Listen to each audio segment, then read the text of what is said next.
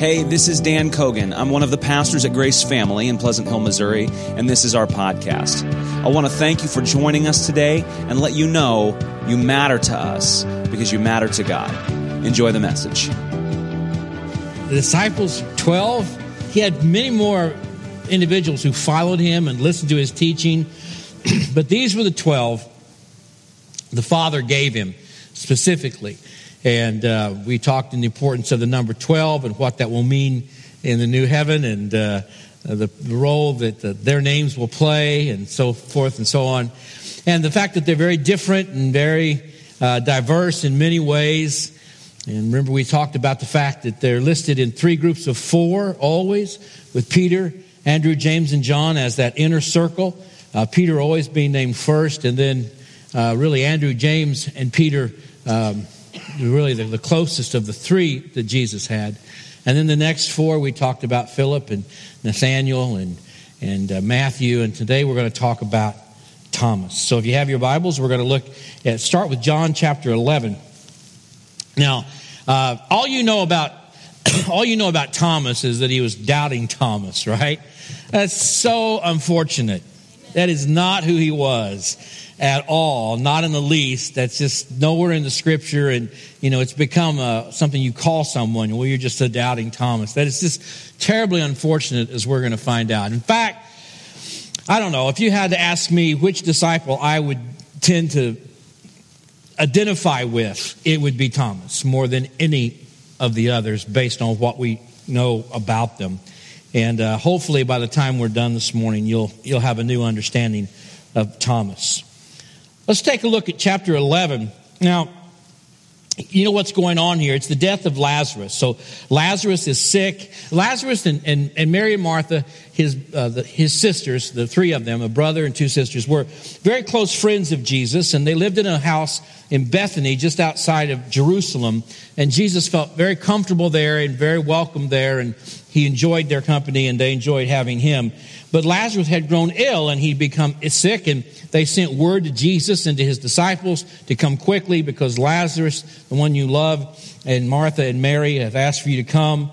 But when Jesus heard this, verse 6, all right, chapter 11. So when Jesus heard that Lazarus was ill, he stayed two days longer in the place where he was. Father, thank you for your word and speak to us through it and through your servant as it pleases you to do so. In Jesus' name, amen. I like that verse. God doesn't always show up on time, but He's never late. And uh, we would like to be able to dictate what God does when God does it. And in this story, he heard that Lazarus was ill, and so rather than making his way there quickly, he waited two days. Some of you in this room are in that period of waiting for two days right now. You, you, if you've not been, you will be, or you have been. Those times in our life when we've cried out for help and it appears that no help is coming. Uh, that we know He's heard us based on His word, but why hasn't things changed? Why hasn't things happened? and why does he tarry? And there's a reason for everything, and that's one of the most wonderful things about being a follower of Jesus Christ and a member of the, of the church of, of, of our Lord and Savior is the sovereignty of God that nothing is by accident, nothing is by happenstance, and as the Apostle Paul said, all things will someday show that they can work together for your own good. And that's hard, in fact, impossible for us to see sometimes this side of heaven but certainly here, one that he loved, that he cared dearly for, and rather than running there immediately, he waited two days. And you can imagine the disciples were somewhat confused by that. And so they said to him, Rabbi, well, he said, then, then after this, he said, let's go to Judea again. Then the disciples said to him, Rabbi, verse 8, the Jews are now seeking to stone you. Are you going there again? Every time Jesus is in the area up around the Sea of Galilee where the majority of these disciples came from. Every time he's up there, uh, he has huge crowds. That's where he fed the thousands, and that's where there were so many people crowding to see him. He had to get in a boat and set out into the lake and teach. There was huge crowds of people. It was always very popular up in the Galilee area north of Jerusalem. But whenever he went down to Jerusalem, he was always faced with tremendous opposition and in tremendous danger from those who wanted to kill him. And the disciples knew this. And they're saying, look, we got good crowds up here. Everybody likes us. Why in the world do you want to go back down there? In fact, you know, we've all heard if you show up back down there again, they're going to stone you. They're going to kill you. Jesus answered and said in verse 9, Are there not 12 hours in the day? If anyone walks in the day, he does not stumble because he sees the light of the world. Verse 10 But if anyone walks in the night, he stumbles because the light is not in him. Basically, he's saying, I've got nothing to hide. I'm going to go and do the work the Father has sent me to do. I'm not going to be sneaking around and, and being afraid of anything. In verse 11, after saying these things, he said to them, Our friend Lazarus has fallen asleep but I'm going to go and awaken him. Now, Lazarus is in Jerusalem. It's just outside of Jerusalem. So if they're going to go to Bethany, they're really going to go to Jerusalem. And that's what they were saying, we don't want you to go.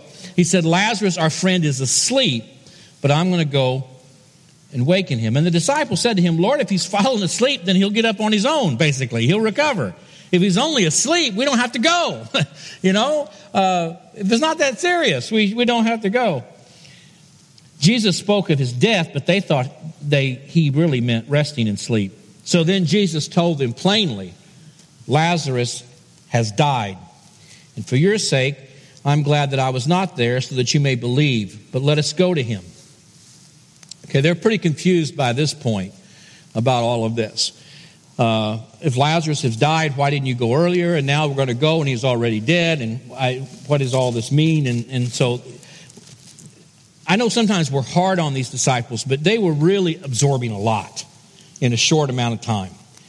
And just about the time they probably got thinking they had it figured out, they realized they didn't have it figured out. So they're going to go. Jesus is going to go. Even though Lazarus is dead, even though they waited a couple of days and Jesus said he's not sleeping, he's dead, and, and uh, even all of that, they're going to go. So this is the first time chapter uh, 11, verse 16, the first time we hear of Thomas in the, in the, as a disciple, the first time he's mentioned making any statement or doing anything, here it is right here, verse 16. So Thomas called Didymus, meaning the twin. Did you know Thomas was a twin? Nowhere, anywhere in Scripture does it refer to his twin, his either brother or sister. Um, nowhere is it ever spoken of. So, but he was known as the twin. And uh, it wouldn't be terribly uncommon to think that perhaps he was the surviving twin. Perhaps his twin didn't survive, and that's why they called him that, uh, perhaps. And that would maybe make some sense. But it's interesting that they called him the twin. He was a twin. And he said to his fellow disciples, Well, let us go that we may die with him. Now, none of the other disciples said that. Um, Thomas, I don't think there's any doubt in, in anyone's mind as you look at him. He's not a doubting Thomas, but he is a rather pessimistic Thomas. He does see things on the dark side, so to speak. And many of you in this room experience that in your daily life. Uh, he, he, he's willing to accept that this is going to happen. It's like the worst that could happen. If he's going to go and die, then let's go and die with him. Now, on the surface, that sounds like a really pessimistic, uh, defeatist kind of statement to make. But I want you to turn it around a little bit. Let's imagine, and I don't think we're, this is not stretching at all because the other two things we're going to see about Thomas, he is one who's probably I, am getting ahead of myself, but I, in order to make the point, you remember the night of the resurrection, the disciples were all in the upper room except who wasn't with them? The one that wasn't with them was Thomas.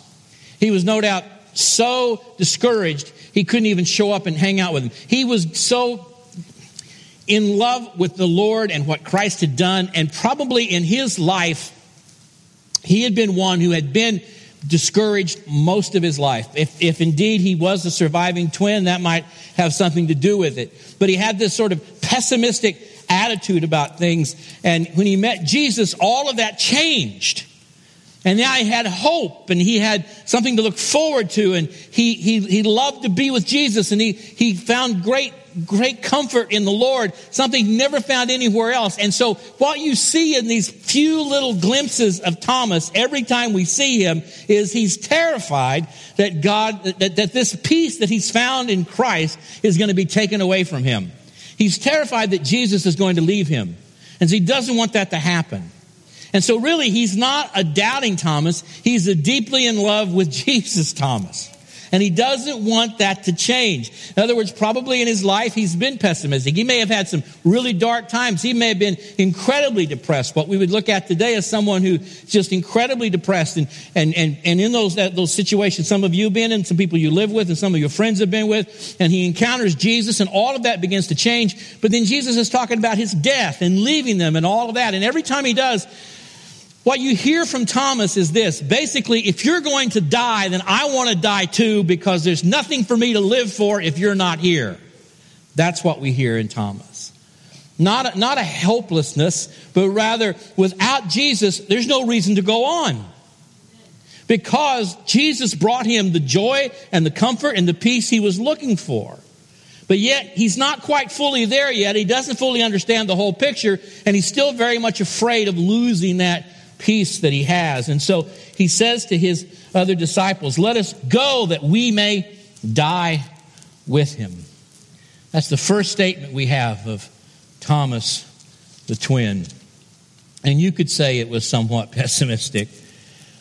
And then let's look at John chapter 20 as Jesus appears to the disciples. In John 20, I just said this, verse 19, on the evening of the first day, this is after the resurrection, the uh, disciples were locked behind some doors for fear that they were going to be arrested next.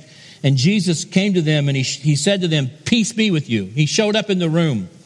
And when they saw this, he showed them his hands and his side. And the disciples were overjoyed when they saw the Lord. Again, as we've said so many times here, the realized presence of the risen Lord always brings joy in the life of a believer. And they were overjoyed when they saw the Lord.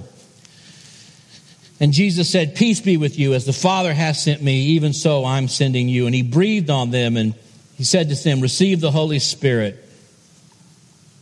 However, verse 24, now Thomas, one of the twelve, called the twin, there it is again, was not with them when Jesus came. They were all there except for Thomas. Now, you remember if Thomas is the one who says, If you're going to go and you're going to die, then we're going to die with you because I got nothing to live for. The greatest fear that Thomas had was this joy, this comfort that he's found in Jesus is going to be taken away from him.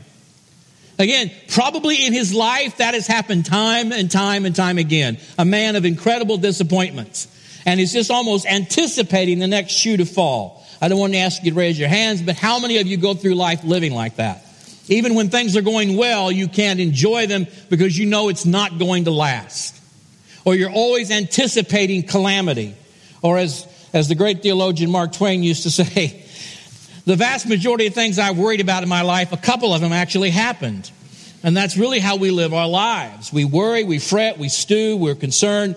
But when Jesus was present physically with, with Thomas, he felt good. He felt at peace. He had joy. But he knew that if Jesus were to be gone, he would lose that. He felt that seriously. And so he would rather die than go back to the way he was. He was so frightened of that.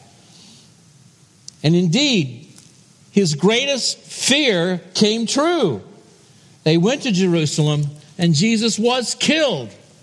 And that morning of the, of the Sunday morning, there's all kinds of talk. The women went to the tomb and it was empty. Some said they talked to Jesus. Peter and John saw an angel and no one knows what's going on. But Thomas really wants none of it. He's not gathered with the other 11 or 10. Judas has killed himself. He's not gathered with the other 10. Let me ask you something. If you're one who battles with depression, do you want to gather with people? Do you want to hang out with other folks? Or do you want to isolate yourself? Do you want to just curl up and just be in a ball and just cover the, put the covers over your head and never get out of bed again? And I think we see that in Thomas. And I think many of us can experience that, that deal with depression and discouragement in our life. He was so discouraged, he didn't even have the energy to go be with the disciples on the night that, of, the, the, of, of Sunday night. Even though there was some talk of his resurrection, Thomas wasn't. He'd been disappointed so many times in his life. He wasn't going to be disappointed again. He was just going to be discouraged. So, verse 24 now Thomas, one of the twelve, called the twin, was not with him when Jesus came. So the other disciples, they sought him out. I like that. They sought him out. And they said to him, We've seen the Lord. Now, you would think that Thomas would just embrace them, right? And say, You've seen him. He's alive. This is the best news imaginable. But he doesn't. This is where we get the idea of doubting Thomas. Rather than to be joyful and, and excited and, and content that these other disciples had actually seen Jesus, Thomas, who was isolated, probably in a deep, deep depressive state, away from everybody else, they come to him and they said, We've seen the Lord. And Thomas says, Fine for you. But unless I see his hands and the mark of his nails and place my finger into the mark of the nails and place my hand into his side, listen to this, I will never believe. Now that's someone who has hit rock bottom. That's someone who has probably in his life, maybe he was the surviving twin and his, his twin passed away. He had difficulty in his life. He was challenged with many things and given to depression and deep, dark times. Jesus comes. There's hope. There's life. There's joy. His one fear now is that Jesus is going to leave us. And that's exactly what happened. And he probably just crumbles right back into everything he'd been before. And he says, see, nothing ever works out. It's always going to be like this. I'm never going to get my hopes up again. You come to me, Peter, Andrew, James, John, Nathaniel, Philip, you come to me and you tell me you've seen him, doesn't matter what you tell me. It doesn't even matter if I see him. I'm not going to believe it. It's a vision. The only way I'm going to believe he's really alive is if I can, and this is a really almost a grotesque description. He's saying basically, I've got to put my finger through the nail print and put my hand in the side. Nothing less than that is going to get me to believe because I believed once and look where it got me. And I'm not doing that again. So desperate was he. And again, I think some of us in this room can identify with our brother Thomas. We're so prone to darkness and to sorrow and to and it's not that there isn't a lot of darkness and sorrow in the world there is and probably if you looked at thomas's life there was a lot of reasons he turned out the way he did. But listen to me, church. Listen to me, church. Listen to me. Jesus selected Thomas. I mean, if you're going to select one of, of 11 who are going to follow you and, and, and, and, and, and plant your church here on earth, would you pick this depressed guy? Jesus picked him because Jesus saw something in him, probably a, a humbleness, a sweetness, a tenderness that maybe Peter, James, and John didn't have. And just because your disposition and your may have, you may struggle with these things in your life doesn't disqualify you from doing things for the Lord, even great things, because in our weakness, He's made strong. And so we don't all have to look around. We don't all have to be like Peter or James or John. There's room for us if we're like Thomas, if we are struggling with discouragement and depression. And we do have that tendency to be pessimistic. And Satan comes at us and he attacks us with that. So here we see Thomas tell these other disciples, if he's going to go to Jerusalem, let's go with him so that we can die with him. Not let's go with him so we can be victorious. That's not the point. At least if he's dead, we'll be dead. Because I don't want to live if he's not living. And then he goes to Jerusalem and he dies, and Thomas is so discouraged, he doesn't even go hang out with the other disciples. They have to go and find him. They give him the great news. He says, I'm never going to believe it. I don't care if I saw him standing there. I'm not going to believe it unless I can take my finger and put it in the nail print, and take my hand and put it in the side.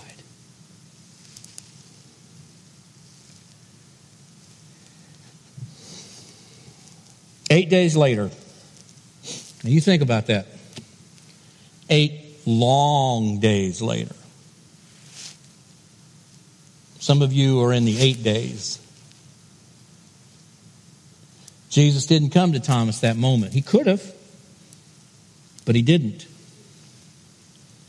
Imagine what those eight nights were like. The other disciples were sort of in a buzz about Jesus being alive and they'd seen him, but Thomas didn't believe any of it. And no matter how depressed and discouraged he was, he no doubt got more depressed and more discouraged the first night, and the second night, and the third night, fourth night, fifth night, sixth night, been a whole week, seventh night. If this Jesus is alive, I would. Obviously, it's been a week.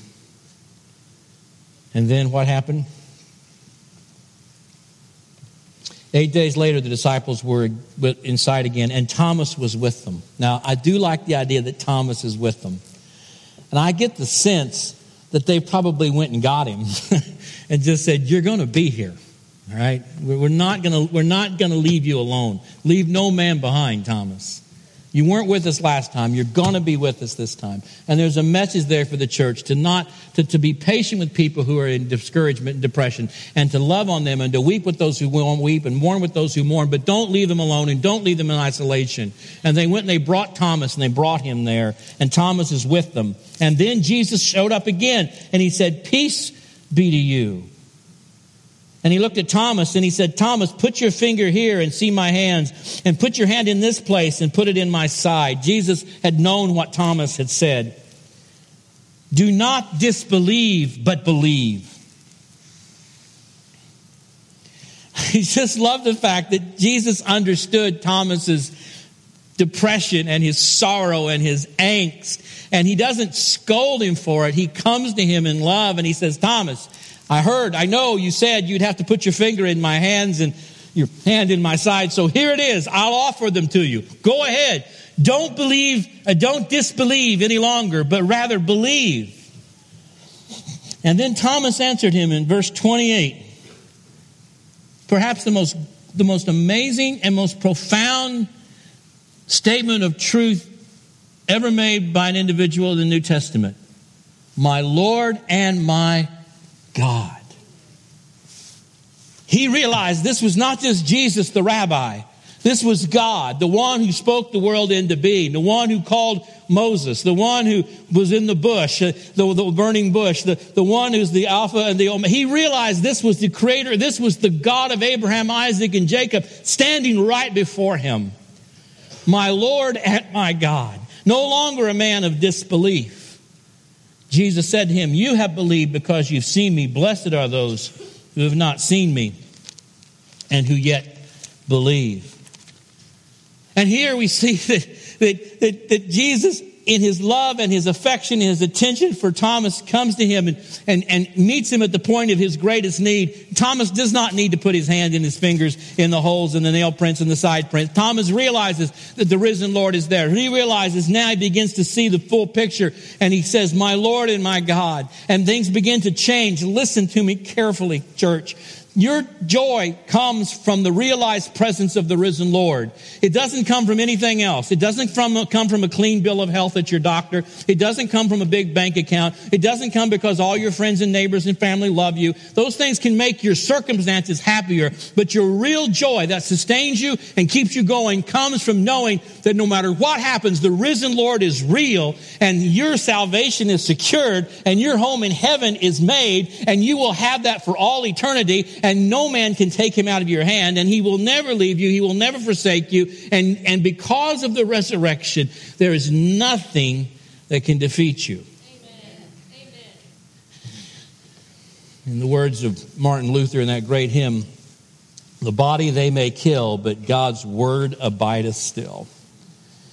I mean, you, you'll lose this life, but guess what? Everyone's going to lose their life. No one gets out of this life alive. We're all going to die. But because of what Jesus did, because he took your punishment and my punishment upon himself, because he went to the grave and he defeated the grave and he burst forth out of the grave and he is alive, we too shall live. He has defeated sin and death, our great enemy. It is completely defeated. And while we will have difficulty here on this earth, as, as James says in his little epistle, this world is full of trouble and difficulty, but after all, it won't last very long. he gives us a sense of perspective on that. Compared to eternity, it's just like a vapor or a fog. It may be really bad now, but it is not going to last. What's going to last is joy unspeakable in the glory and the presence of God. That's what's going to last. That's our inheritance. That's what we have.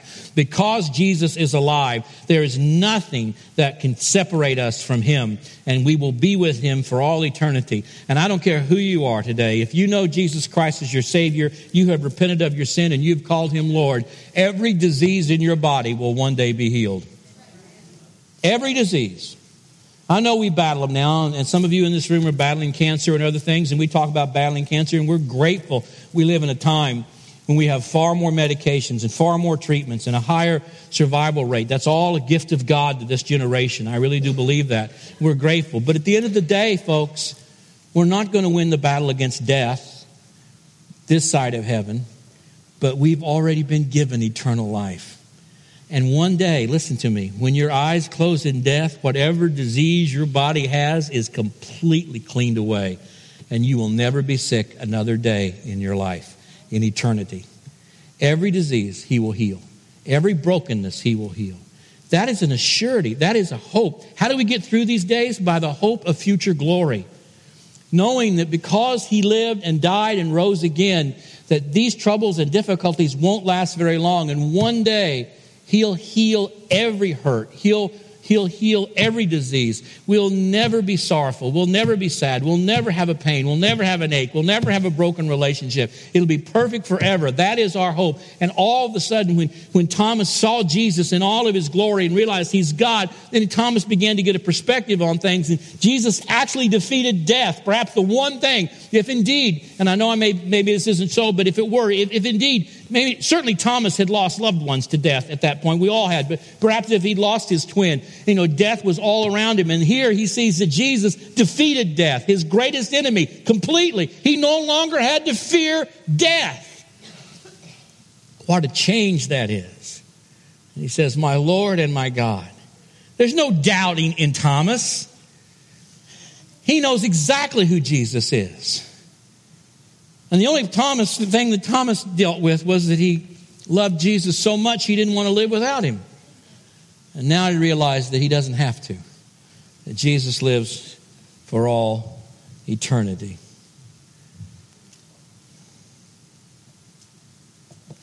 In Mark's gospel, there's a man who brings his son to Jesus, and he's got tremendous problems. And the disciples tried to heal him and couldn't, and so they bring him to Jesus. And you remember the father cries out and he says, Lord, I believe, help my unbelief.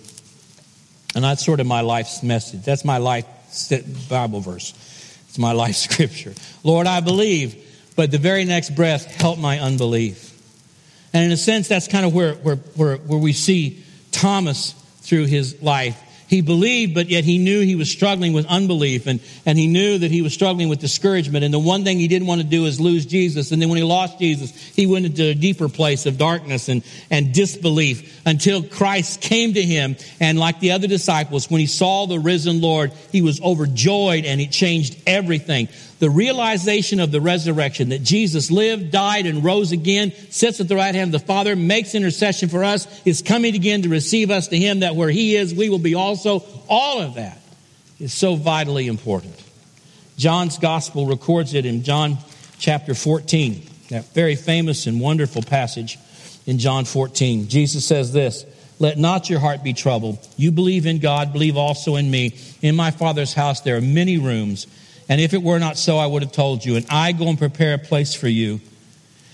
And if I go and prepare a place for you, I will come again and take you to myself, that where I am, you will be also. And you know where the way where I'm going. And Thomas, verse 5, Thomas says to him, Lord, we do not know where you are going. How can we know the way? Here again, this is before. Thomas is just so concerned that he doesn't lose sight of where Jesus is. We want to go with you. And Jesus says to him, I am the way, the truth, and the life. No man comes to the Father except through me. Oh, listen, church, this morning. The cure for our ailments, our discouragement, our depression, our, our, the problems, the difficulties we have in this life, sometimes the complete cure for that's not going to come until we're in heaven. And it'll all be made right. The Apostle Paul asked three times to have the thorn in his flesh removed, and God basically said it's there for a reason, and someday you'll know what it is. Not every thorn in our flesh is removed this side of heaven, but listen, every thorn in our flesh is removed in heaven. And we never have to battle those again. And here's the good news. In Thomas's deepest and darkest discouragement, Jesus came to him and brought him comfort. And so I don't care what kind of pit you're in, as Corrie ten Boom says, whatever pit you're in, God's grace is deeper still. And whatever you're going through in life, God will give you the grace hourly to handle it.